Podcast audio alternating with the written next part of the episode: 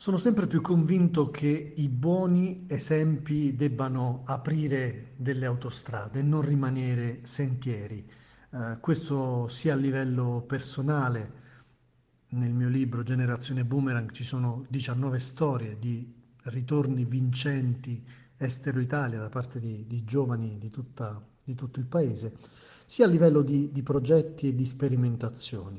E allora leggevo su Avvenire di qualche giorno fa un, un bellissimo esperimento che ha per oggetto e per protagonisti i NEET, cioè le persone che non sono in formazione, non lavorano e non studiano. È un'emergenza perché praticamente uno su quattro quasi in Italia è un NEET e peggio di noi in Europa fa solo la Bulgaria e non si è riusciti ancora a trovare al di là di eh, palliativi o di grandi progetti come Garanzia Giovani che però non stanno dando i risultati sperati, non si sono trovati antidoti a, a, a migliorare la situazione di, di questi giovani prevalentemente.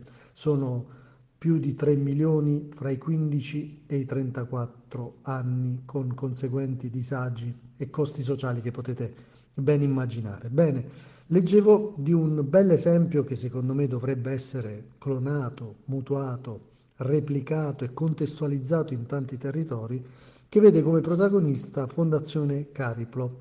Si chiama progetto Network, no? gioca sulla parola network adattata ai NEET ed è realizzato ormai già da diversi anni in collaborazione con l'Istituto Toniolo e le organizzazioni non profit della Lombardia.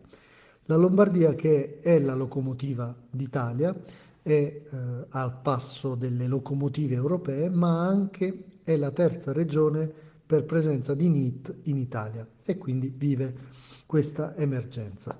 Bene, che cosa hanno fatto ehm, questi di Fondazione Cariplo? Hanno sostanzialmente ideato un, um, un, percorso con l'opportunità di un'esperienza di tirocinio remunerato pari a 500 euro mensili della durata di 4-6 mesi presso un ente non profit.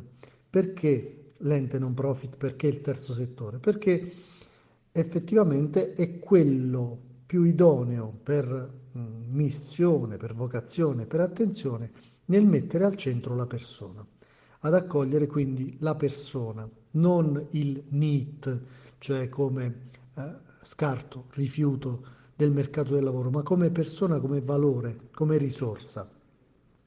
E questo percorso non è soltanto un percorso, diciamo, di eh, tirocinio eh, orientato al lavoro, ma è anche un percorso, questa è la cosa forse più importante, di crescita e di acquisizione di competenze specifiche, soprattutto quelle trasversali, le soft skills di cui parliamo spesso anche in queste pillole, che sono sempre più ricercate, indispensabili all'interno dei contesti lavorativi, ma sono anche quelle leve che a lungo andare agiscono maggiormente sulla strada dell'employability, cioè dell'occupabilità.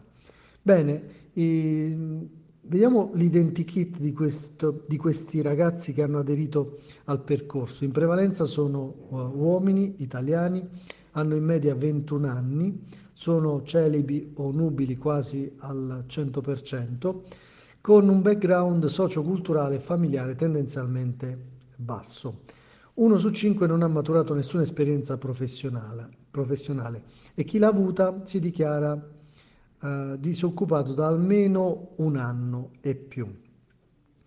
Eh, c'è grande fragilità in queste persone, ci sono stati insuccessi nella vita scolastica, nella vita personale e quasi nel 50% dei casi la famiglia non è presente o è di scarso aiuto.